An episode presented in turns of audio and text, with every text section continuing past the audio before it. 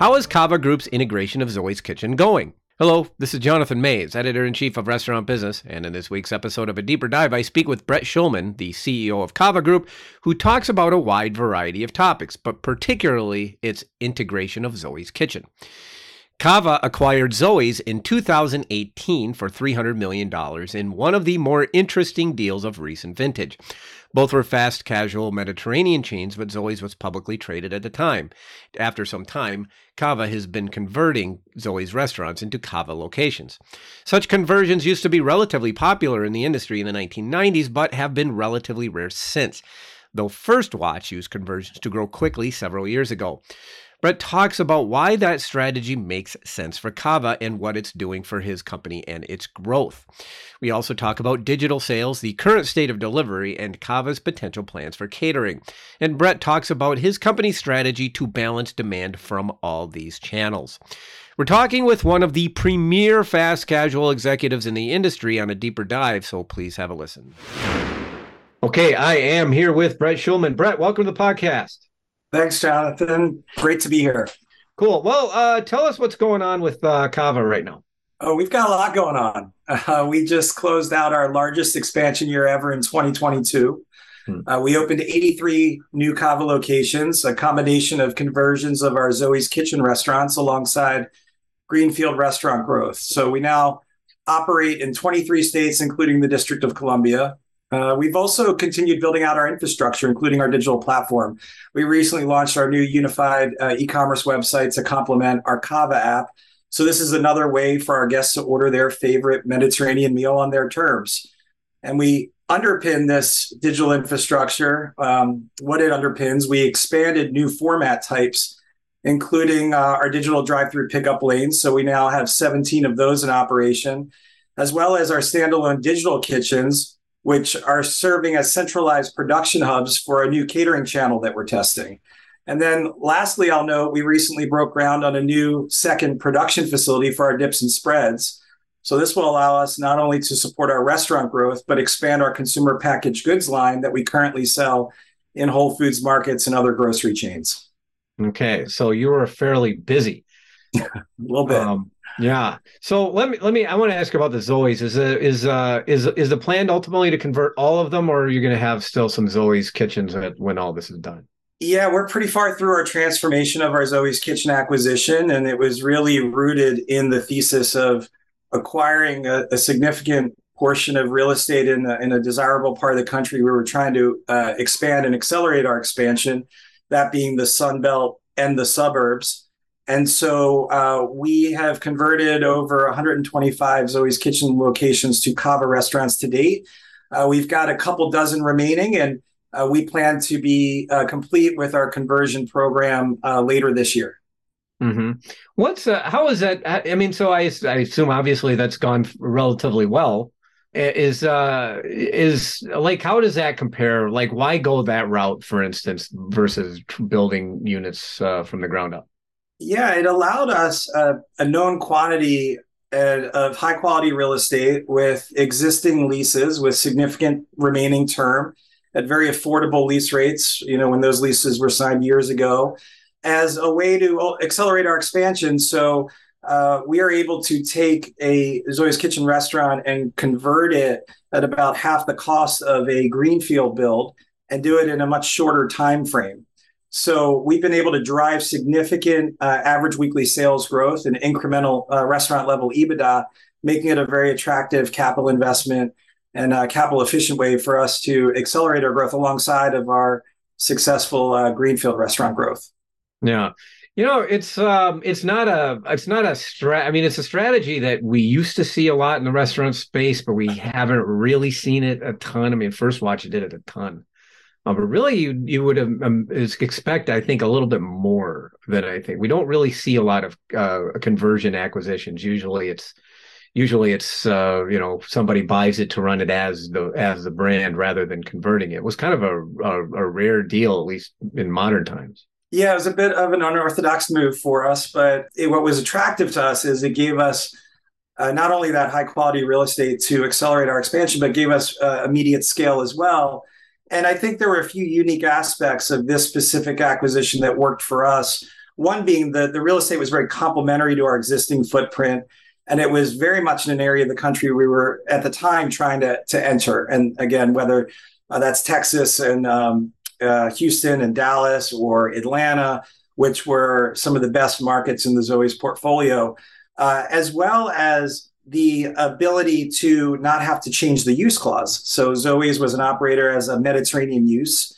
So by right in our leases, we also had that Mediterranean use as Cava. So that just made it a more frictionless uh, transition of those leases to Cava leases. So also the size of the box, right? The size of the restaurant and the profile of the restaurant also was a great fit for what we were doing at Cava and what we wanted to do. So it's really worked out as we had hoped, and, and even then some, and even better. And what it's also allowed us to do is rapidly densify markets. Hmm. So, you know, take a, a market like Houston, for example. We started 2022 with zero Cava locations in Houston. We ended the year with 15 all high quality sites. So to be able to do that um, from a, a greenfield perspective would have taken us a number of years and had to build that kind of critical uh, mass from a supply chain team member and guest awareness standpoint that we're able to rapidly do it in 12 months. Mm-hmm. So what about the what about the customer base? I mean, was there any uh, any pushback from from customers in in those converted units? You know, it, what we found was that it was a fairly different customer base. Um, you know, our, our Zoe's guests were a bit of a, an older customer and a bit of a different income strata versus what we see on the Cava side. But we do have some of our, our former Zoe's guests joining us at Cava as we open. But what we found is that if a community like Zoe's, they're loving Cava. And, and we're seeing that through that average weekly sales lift and through the significant increase in, uh, in guest traffic when we open up Cavas. And that's kind of how we looked at it when we looked at the portfolio, we judged these sites by, you know, if we came in and it was just, you know, a, a blank sheet of paper was a any old restaurant that was in that real estate, would this be real estate that would make sense for us as Cava in what we had seen historically up to that point? Mm-hmm. So you're testing catering. That makes like all the sense in the world, I think, for you guys. Yeah. So we've had it highly requested since our very first days. Hmm. But we were very mindful not to disrupt the in restaurant production and, and, digital order production experience. So we do have second dedicated digital make lines in every restaurant. We've had that since 2015 uh, to not detract from our in restaurant serving line and experience. And so we didn't want catering, we wanted to think about catering the same way. How do we support this catering opportunity?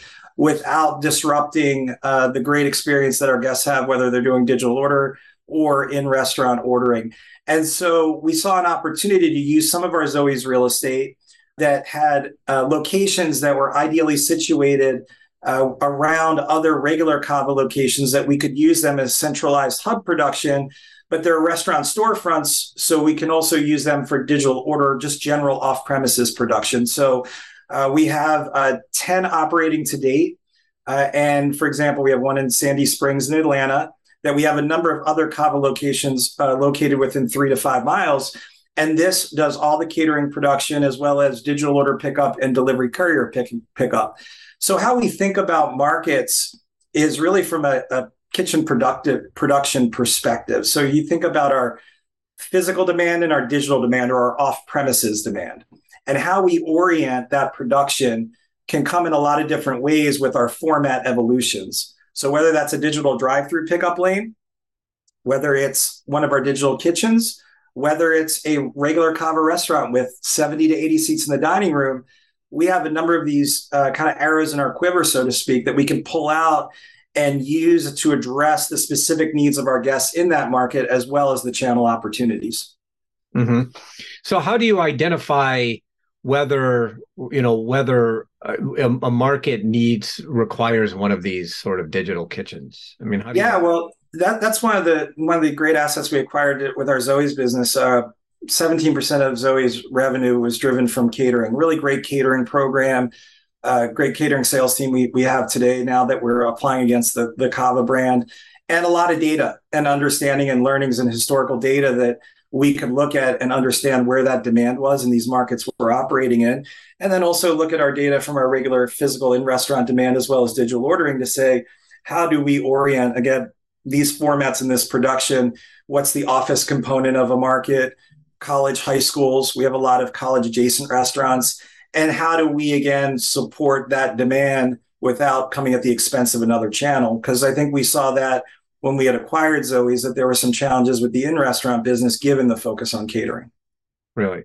So with with your catering focus, is that I mean we we're seeing a lot more investment right now in in catering, though it's sort of shifted. Do we? Where is I mean, what are your traditional customers right now for for that particular business?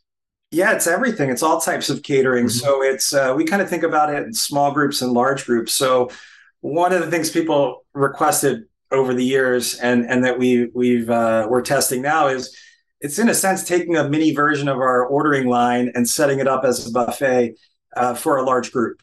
And so uh, we have a great offering where you have your your your bases, your proteins, your dips and spreads, your toppings and your dressings, and you take a little bowl and you go down and you build your own bowl uh, for large groups. So we call it our bowl bar.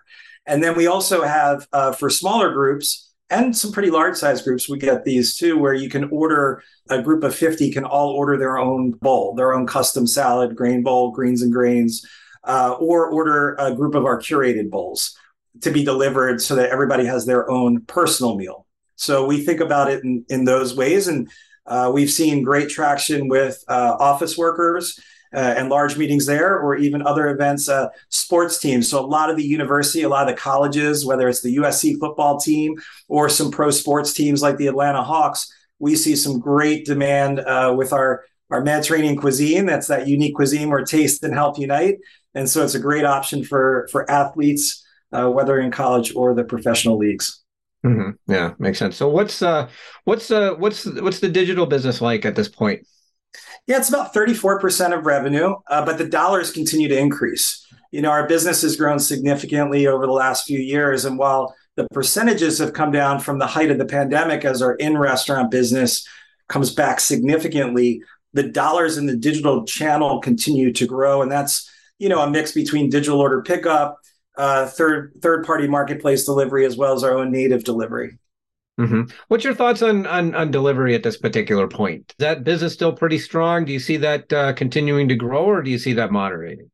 Uh, we see it moderating a little bit, but again, the dollars are continuing to grow. But as a percentage, it's certainly a new channel that has emerged over the last five plus years that is a need state that we want to make sure we can address. So we, you know, at Cava, we talk about we want to meet you on your terms so that you can traffic through our brand digitally and physically depending on where you are, how you want it, when you want it, where you have access through all these different channels based on your needs in the moment. And delivery is one of those channels that there are situations that people want to pay for that convenience and have Cava brought to them right at their doorstep. Mm-hmm. Does uh, that's that's been a, a, business that's been a lot more resilient, I think, uh, in the current market than I would have imagined that it would have been, sort of given the state of inflation. But then again, I mean, I think sometimes I think the customers that are ordering delivery don't care what what it costs because a they probably have more money anyway, uh, and and their time is more valuable at that particular moment. So it's been more resilient than I would have predicted. I, I definitely agree on this, especially on the latter statement that you know people view it as their time is more valuable, and this is they're paying for that convenience and the luxury of that because their time's more valuable. Mm-hmm. So you're you're pretty cognizant of of of trying to to to strike a balance between your different different offerings to make sure that catering doesn't take away from your in restaurant business and that digital doesn't doesn't damage that. That seems to be kind of a tough balancing act. Yeah, but that's kind of how we we build our brand. Is we've we've got a balanced lunch dinner day part mix. We're about you know um, 54 46 on the lunch uh, dinner mix uh, we've got a pretty good balance. We're in the, you know, about 80% of our, our, our real estate portfolio is suburban, about 20% urban. Uh, we've got great balance in our guest base, whether it's Gen Z, millennial, Gen X, or, or baby boomer. And uh, we're about 50 50 male female gender diversity. So we look at channel diversity the same way and, and figure out how do we support that broad appeal and how do we use uh, our formats and our digital capabilities to uh, enable that production seamlessly uh, and address all of these different channel opportunities and guests that want to come enjoy a meal with us. Mm-hmm. So uh, let me let me ask you this question: what, how what's your confidence level January 2023? What's your confidence level at right now? Well, I think um, I'm an optimist by nature, but I'm also pragmatic about potential challenges lurking around the corner. Mm-hmm. I think on the positive side, our staffing levels and the quality of our team are the best they've been since before the pandemic. I think we've seen supply chain disruptions reduce significantly, and inflationary pressures have subsided for the time being but I'm also cognizant of uh, monetary policy has tightened significantly and rapidly over the last nine months. And that, along with inflation over that period, puts pressure on our guests. It's why we worked very hard in 2022 to only raise our in restaurant pricing 4.5% when industry pricing and food at home inflation significantly outpaced that. So we're focused on delivering a great guest experience, putting forward that tremendous value proposition for our guests when they're feeling those pressures elsewhere to allow us to be resilient in the face of any uh, potential macro headwinds. How are you able to? Uh, I mean, four and a half percent. I can't imagine that your costs, your your labor costs, were going up only four and a half percent, or your food costs were certainly probably not going up four and a half percent. How did you adjust to? How did you deal with that particular challenge? Well, a, couple ways. It was kind of uh, you know embedded in investments we've made over the years uh, from day one, we built this brand as a place where people can grow both personally and professionally, where they can create a career for themselves at Cava and not just have a job. So, whether that was, you know, back in 2016, we took our national starting wage to $13 an hour. It seems like a lifetime ago, but made annual investments every year thereafter and uh, you know have maintained a, an above average wage hourly wage so we didn't have maybe as much catch up to do on that front uh, that got passed along in price increases. So we didn't have quite uh, that labor inflation on that side. We had already made those investments in prior years. And on the supply chain side, about 90% of our ingredients are directly sourced with our uh, relationships with our grower rancher partners that we've established over the years and we handle you know all of our logistics and inbound freight so as we've had dynamic rapid growth i talked about the 83 restaurants we opened last year that allows us to get density and scale from a logistics standpoint. So you think about, you know, uh, pallet pricing going from less than truckload to half truckload to truckload, getting efficiencies there, as well as our vertical integration. I, I mentioned our second production facility we're breaking ground on allows us to do very cost effective, efficient, consistent, high quality production at scale that again gives us uh, that offset to some of the, um, you know, the inflationary COGS pressures we've seen over the last 24 months. Yeah. Let's ask about the labor thing. So you you were focused on pretty much on retention then. Yeah. Retention and development and recruitment. Look, we our staffing levels are much higher than 2019 because our business has grown significantly. Mm-hmm. So, you know, I, I, mentioned the wage part, but we we've invested in other benefits over the years. Uh, one of the first to offer paid time off to vote. Uh, for our team members. Uh, in January of last year, we launched uh, mental health benefits, whether you're on our health plan or not, and also available to your family members.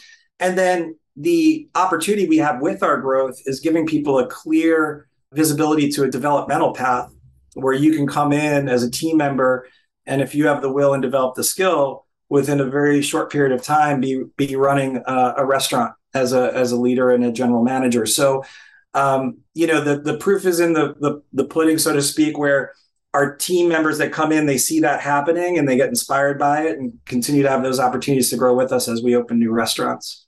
Yeah, that's kind of a key point. Like, uh, like retention is so often is overlooked. I think in this in in in in the labor piece, but it's just a lot cheaper to keep an existing employee than it is to have to recruit somebody.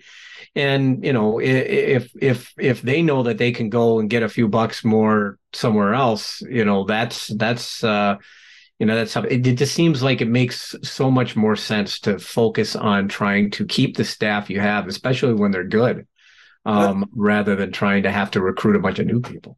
That's right. Keep them and develop them and and have them grow. Um, you know you, you mentioned it. There's lost productivity there's retraining costs rehiring costs. And we know our tenured teams that have worked together they they run better restaurants better guest scores uh, better financial results, more efficient uh, operations. So, you know, we, we look at all different ways to make sure that our team members feel like we have their backs and we're supporting them again, that, that they have not only a purpose that they're working for, but they have that visibility to their own personal and professional growth uh, because that that kind of gives back to Cava and it helps us grow in concert.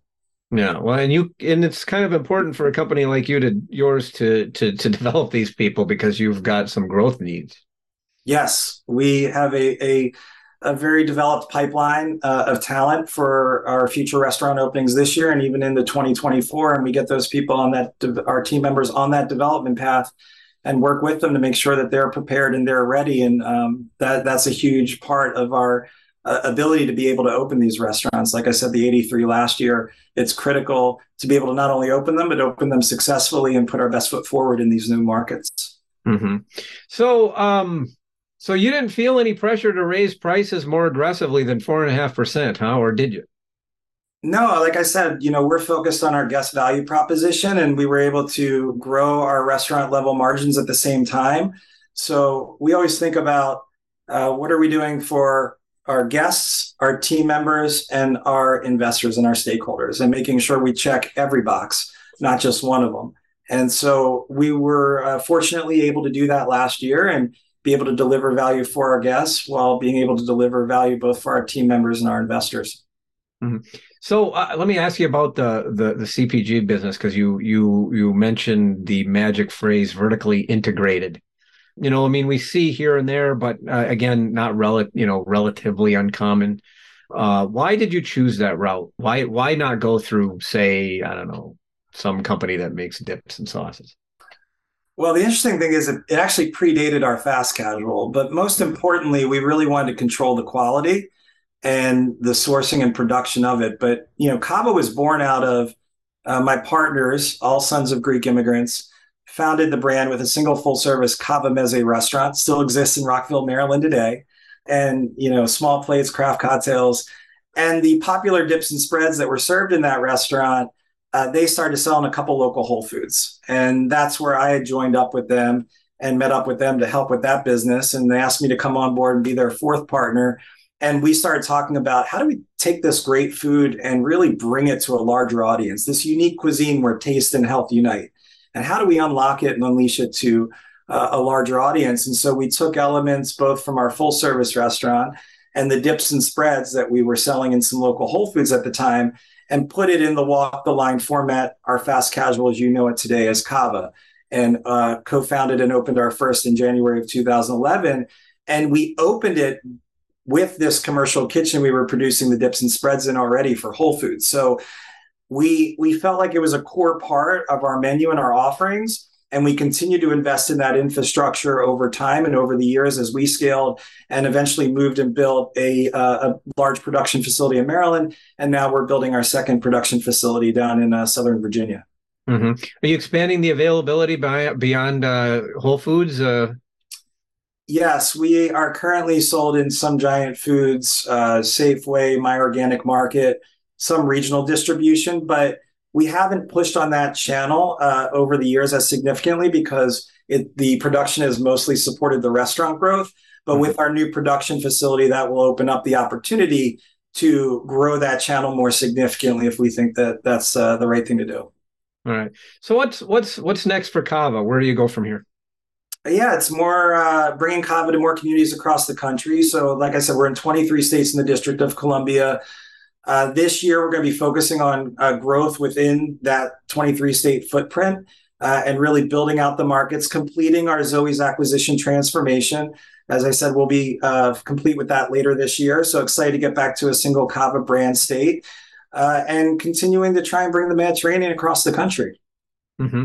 Do you see like uh is that like the I mean I'm I'm guessing here that the Zoe's thing was more opportunistic. Do you do you foresee other types of deals like that uh, buy and convert? We're always open and looking at what is the right thing for our business at a given moment. It would have to take a unique opportunity and something as complementary as as the Zoe's real estate footprint was to make sense. But certainly, um, our you know, looking around to say, is there something else that could make sense that could be an opportunity for us to accelerate our growth? Mm-hmm. And uh, I guess probably last question: What's the one thing keeping you up at night right now? Well, Jonathan, everything always keeps me up at night. Um, you know, I, I, think the biggest thing though is uh, is our people. right? We're a people business. You know, my my partner Ted, he said we're not in the restaurant business. We're in the making people happy business, and that's that's our guests. But if we're not making our team members happy, they're not making our guests happy. So it's making sure we attract and to what you said, most importantly, retain and develop our people and our team members because they're the ones I'm talking to you right now. They're the ones cooking our food and serving our food to our guests. So making sure that they feel fully supported and that we empower and equip them with the tools and the capabilities to succeed. All right, super. Brett, I love this. This was fantastic. Thanks for joining me this week on the podcast. Great. Thanks, Jonathan. Appreciate you having me. And that should do it for this week's episode of A Deeper Dive, which was edited, as always, by Kimmy Kazmarek. Artwork by Nico Hines. You may find this on other episodes of the podcast on our website at www.restaurantbusinessonline.com backslash article backslash deeper dash dive. And you may subscribe on Apple Podcasts and Spotify. I'm Jonathan Maze, your host, podcast producer, and the editor in chief of Restaurant Business. Thank you for listening.